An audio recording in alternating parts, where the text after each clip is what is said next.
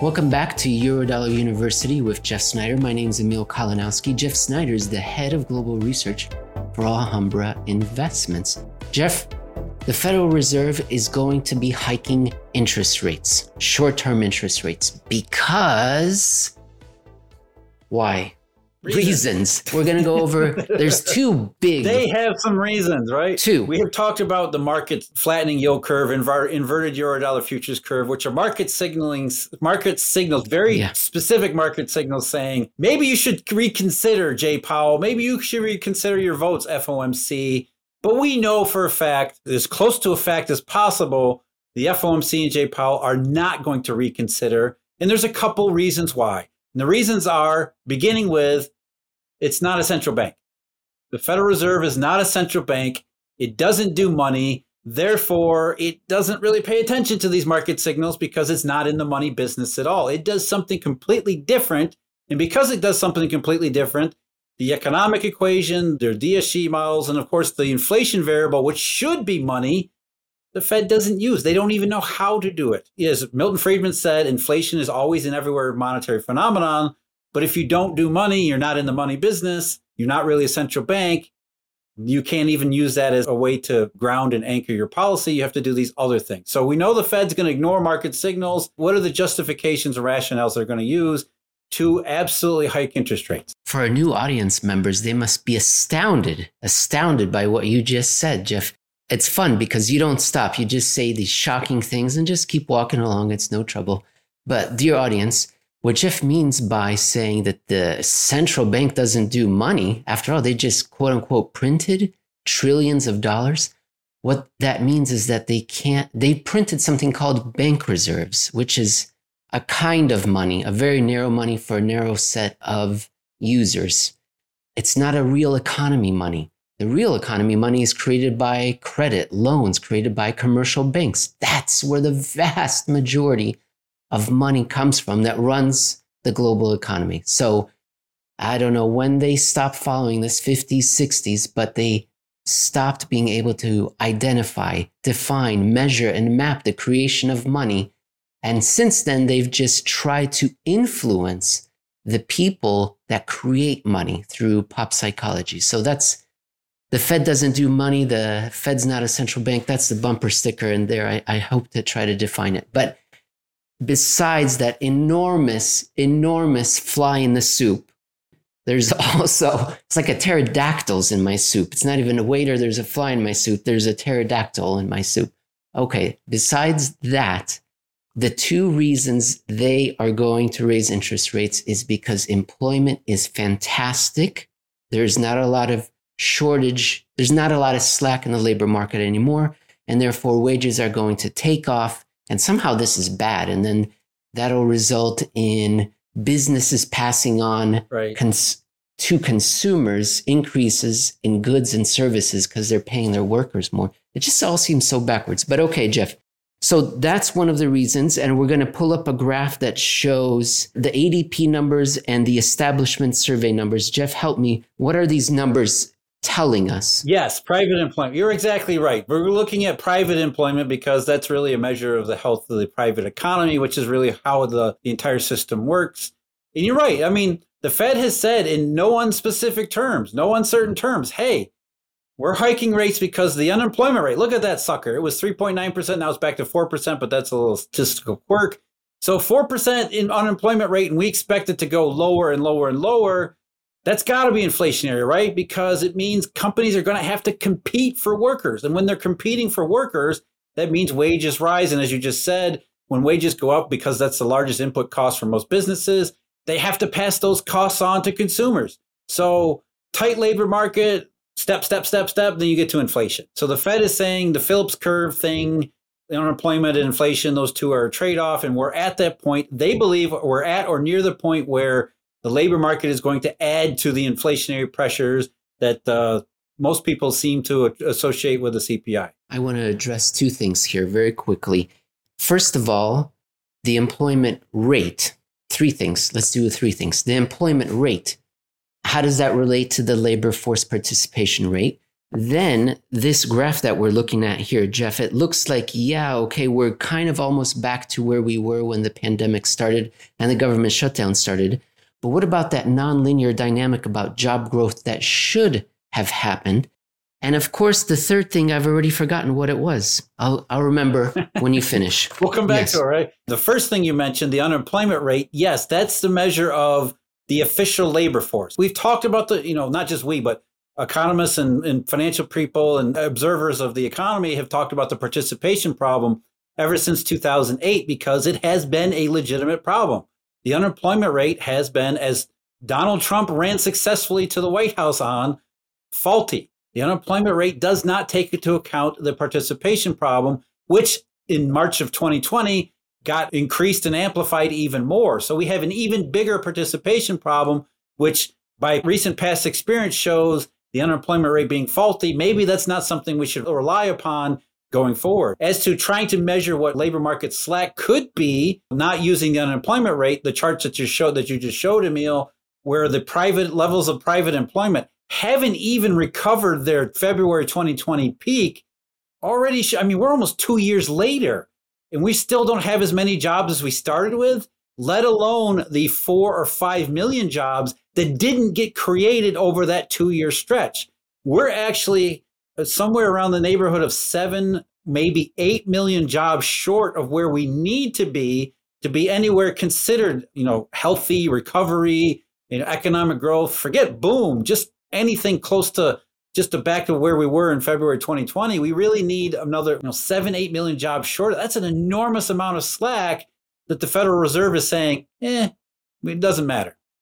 And again, it's the same mistake they made before. They're about to make it again. That's the third point I wanted you to talk about. But before I do that, before I ask you to do that, I just wanted to point out to the audience that extrapolation that you're doing in this chart, you're using the growth rate of the recent past not some incredible booming 1990s economy or even the debt fueled early 2000 boom. Well, that one was a little bit, we were missing some employment there, weren't we? But the point is, you're yeah. using very recent experience, globally synchronized growth, which was a kind of, it was a reflation. It was a it weak, was weak. It was, yeah, it was unimpressive. It was every yeah, exactly. It was not a boom. It was not the best. It wasn't even the best jobs market in decades of 2014. Inside economist jokes, Jeff. That's that's where we've gotten to.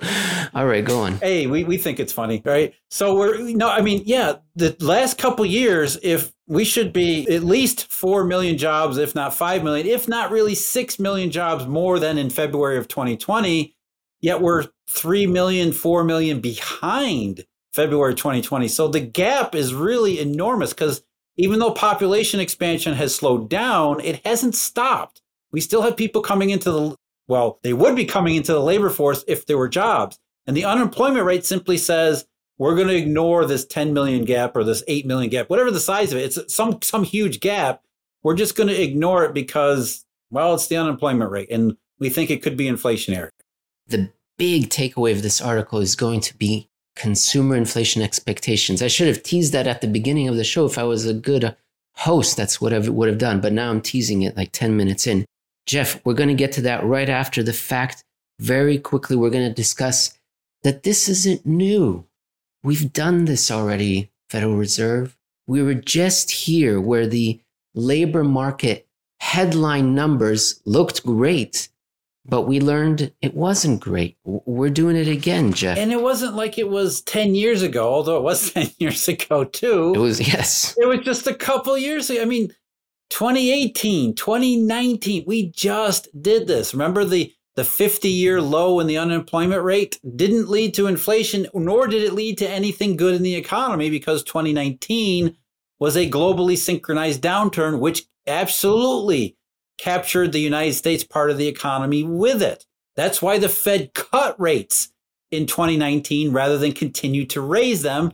As the Eurodollar futures curve had predicted the year before, the Fed was wrong about why it was raising rates. It was wrong to rely on the unemployment rate. It was wrong to think that the unemployment rate said there was no slack. Well, that's what the rate said, but there was slack. There was all that hidden slack in the participation rate, which was extremely low. So we did this just a couple years ago. The only thing that has changed between now and then is that CPIs have gone much, much higher than they were a couple years ago. But that doesn't necessarily mean it's inflation. As we talked about before, inflation is a monetary phenomenon. And if it's not money, it's not inflation. Therefore, it's a transitory supply shock, which, by the way, the Federal Reserve actually still agrees with us on that point. Last year, Jay Powell said it was transitory inflation. And this year, he agrees that what caused the CPIs to accelerate in the first place last year, that's going to be transitory. The reason the Fed is hiking rates this year is because of some new developments where they think these new developments will add to those transitory pressures and make inflation or risk inflation becoming actual inflation, which is completely wrong. You've got a great quote in here. I'm going to read it out. Since the Federal Reserve is not a central bank because it doesn't study, monitor, or even much understand the monetary system, and given how inflation is actually a monetary phenomenon, policymakers have to reverse engineer inflation from another angle. And the other angle that they've come up with is inflation expectations. Jeff, tell me if I have this right. If I believe inflation is going to rise in the future, unrestrained increases, then I'm going to act on it now and spend with abandon and that will create some sort of self perpetuating, self reinforcing cycle because I'm an idiot. Because, you know, it, no, it just assumes there's no secondary effect. It's like, I'm going to do this. Right. You know, meanwhile, my employment situation, you know, I'm, we're in a depression. We just, ex- the world is insane. It's crazy. All these things are happening. So, but I'm going to spend with abandon. I got angry, Jeff. Forgive me. Go on. Tell us what inflation expectations are. No, you're right. That's the thing. You know, the funny thing is the way they incorporate these into econometric models is they call this rational actors, right? they think you're acting rationally. If you start to believe the Federal Reserve is printing money and creating inflation or the federal government, whatever, if you start to believe that consumer inflation is going to be permanent, you'll act today as if that's true because if you believe inflation is going to prices are going to be much higher in the future, you better start buying stuff today before the prices go up. And guess what that does? The more people buy stuff today in anticipation of prices going up, that causes prices to go up. So you're right. It's a self fulfilling prophecy. In theory, this is the theory they're using. It's a one variable model, right? Right. Get out of here. The idea is if consumers become acclimated to high rates of inflation expectations, that will actually lead to inflation. Not just expectations for it, but actual consumer price inflation as if that's how it works, as if it's not always a monetary phenomenon. And, really, as you just said, this is just economists trying to reverse engineer their way into an inflation model because they have no idea how to do it using monetary variables. And it's just, as we talked about before, remember Jeremy Rudd's paper? Please tell us. There's no evidence for this expectation stuff whatsoever. It's just that they have nothing else to go on. They can't go on money. So what else do you go? Listen, I mean, it sounds kind of plausible, doesn't it? Yeah.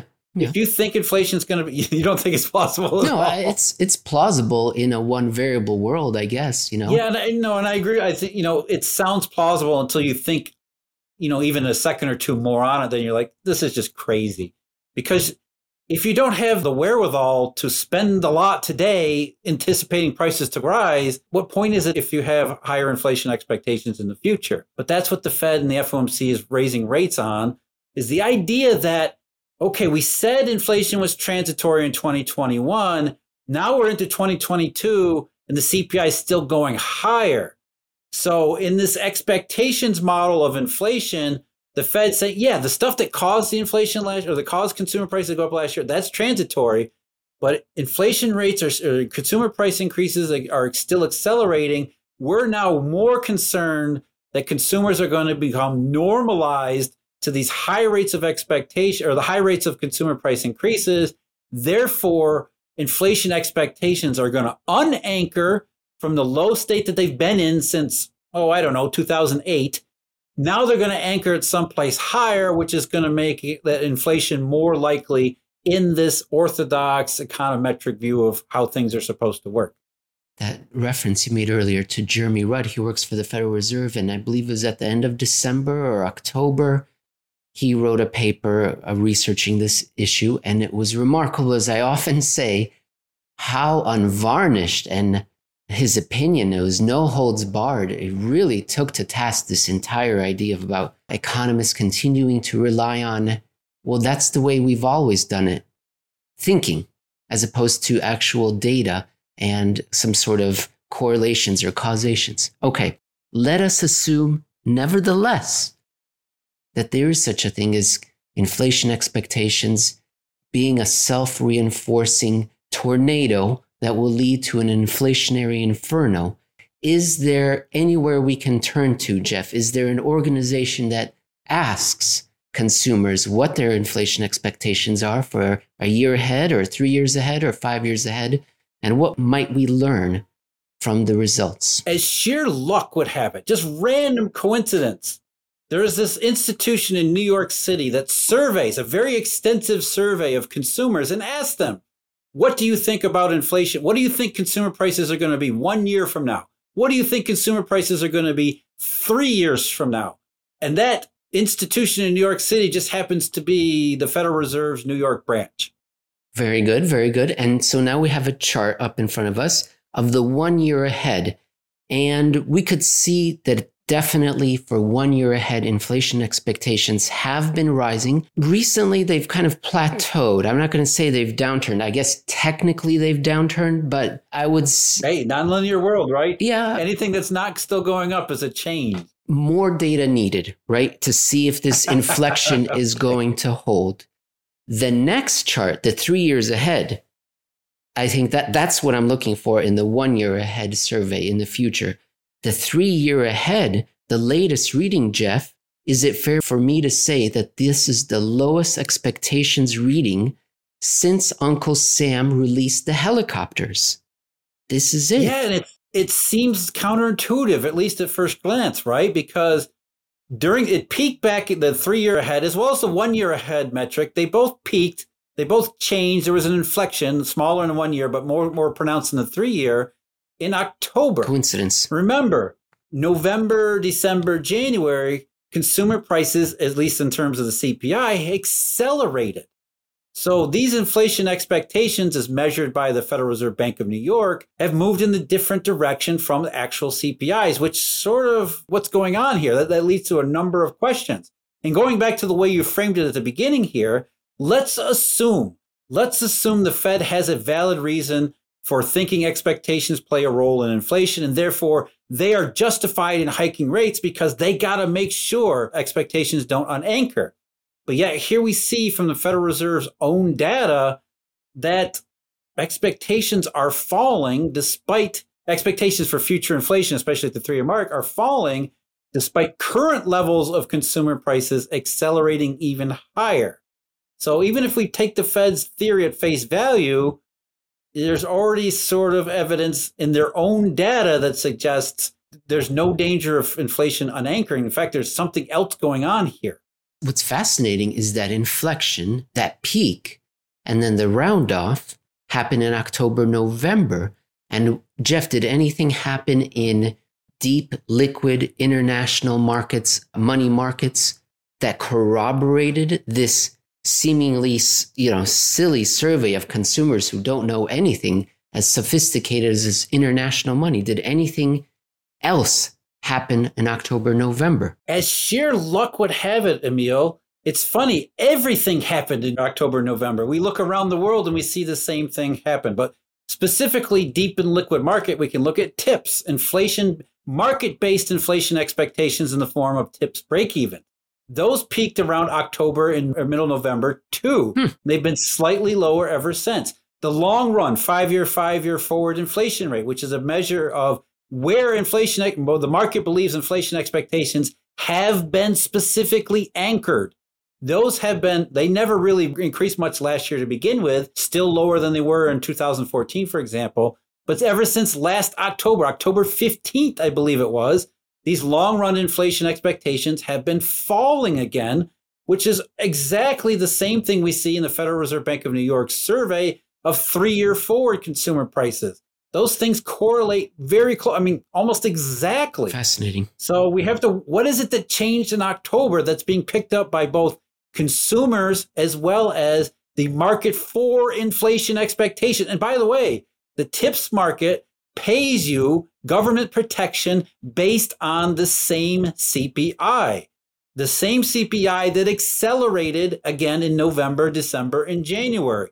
Why is the TIPS market of forward looking inflation expectations down a little bit? Why are consumer surveys from the Federal Reserve Bank of New York down a little bit and down a little bit more in the longer run inflation expectations? These are questions that, that the Fed should be asking, as well as people watching our show today should be asking what is it that changed in October? I want to go back to the consumer survey that, because we have a, I guess I've lost my train of thought because was that a rhetorical question you had at the end there, Jeff? What changed in October? Do you want me to ask you? What changed in October, or no? That's uh, yeah. I, I, see. That's the problem. I screw you up all the time, Emil. You have this nice story laid out, and I keep going ahead. No, I think we, we're exactly. I think we should go. exactly where you want okay. to go here, which is what is it we're seeing on not just in terms of the averages or the medians in terms of inflation expectations, but yes. a little more of the detail. The data that's provided by the New York Fed breaks down the detail of the median as well as the 75th and the 25th percentiles and the we can see a sharp decrease in both the 75th and the median and the 25th percentile results of consumer inflation expectations for three years ahead.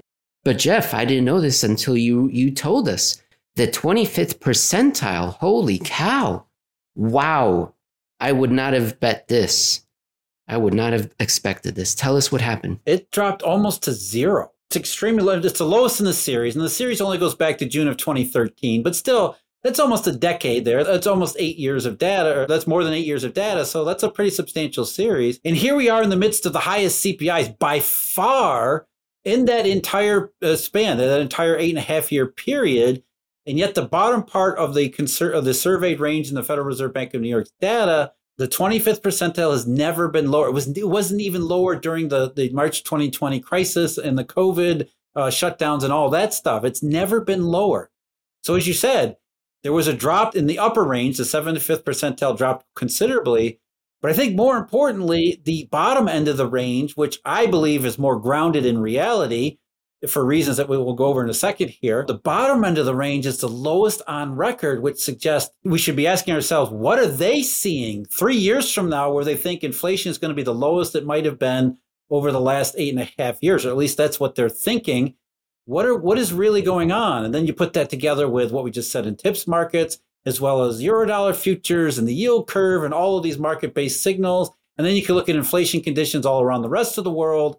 And it's really not that big of a mystery unless you're laser focused in on Jay Powell and the FOMC and the unemployment rate and this inf- inflation expectations nonsense. Tell us why you wanted to tell us about the the bottom 25th percentile while that's more relevant. And then just go ahead and Tell us, Jeff. It's a mystery to me. I'm guessing it's because the economy is not in very good shape and the supply demand yeah, imbalances will likely resolve themselves. And if they don't resolve themselves, that's going to be a drag on economic activity. So the resolution would decrease consumer price increases. The not resolution would send us towards something like an economic uh, stagnation or worse. That's my going thesis. You tell me. Yeah, that's the broad strokes, right? The idea is that number one, the economy is not nearly as robust as it seems. Part of that's the money illusion, the fact that consumer prices have been squeezed so much higher based on the supply shock. And then the supply shock itself and the impact on prices is another negative factor that adds to economic weakness because we're all paying a lot more at the gasoline pump just to, or paying more at the grocery store for reasons that have nothing to do with money printing. That just adds the weight against the economy growing moving forward because we can't afford to absorb those costs and non discretionary items, which means we'll have to cut back on discretionary spending because, as we know, in the aggregate, the labor market is nowhere near recovered. And so that hits the bottom end of the economy extremely hard, which produces even more of these positive feedback loops of negative factors. What I wanted to point out specifically with these surveys, go back to March and April of 2020. What you see in the ranges is the upper side, the upside, the 75th percentile of the consumer price range exploded in March and April of 2020, even as prices were falling, outright deflation. And the reason was because there's a huge chunk of the population out there, huge chunk of, consumers who believe that QE is money printing. So the upper end of the, the inflation range that the FRBNY is surveying, those consumers are under the mistaken belief that inflation is the Fed. So that's why I don't put a whole lot of stock into that part of the uh, distribution. If you look at the same time on the lower end, they correctly anticipated what consumer prices had done at that time, which was decline. So the upper end of the consumer survey range, they thought inflation was going to skyrocket immediately in March and April of 2020 because of QE equals money printing and all that stuff. Where the bottom end of the range correctly surmised that we were in a real economic trouble that was going to lead to outright deflation, regardless of what the Fed or the federal government did about it. And so, again, I put more stock in the bottom end of that range because it more closely matches reality as well as grounded perceptions of what's actually taking place in the real economy. So, if we see the bottom end of this range, as we have, as we do in FRBNY's three-year forward survey, hitting almost zero at record lows, it's something that stands out. Especially, I mean, it would stand out even if this was the only thing happening, but it stands out given all the other things that we just talked about happening as well. If you want to learn more about Jeff's work, go to the Alhambra Investments website. If you or you can go to Twitter at Jeff Snider underscore AIP.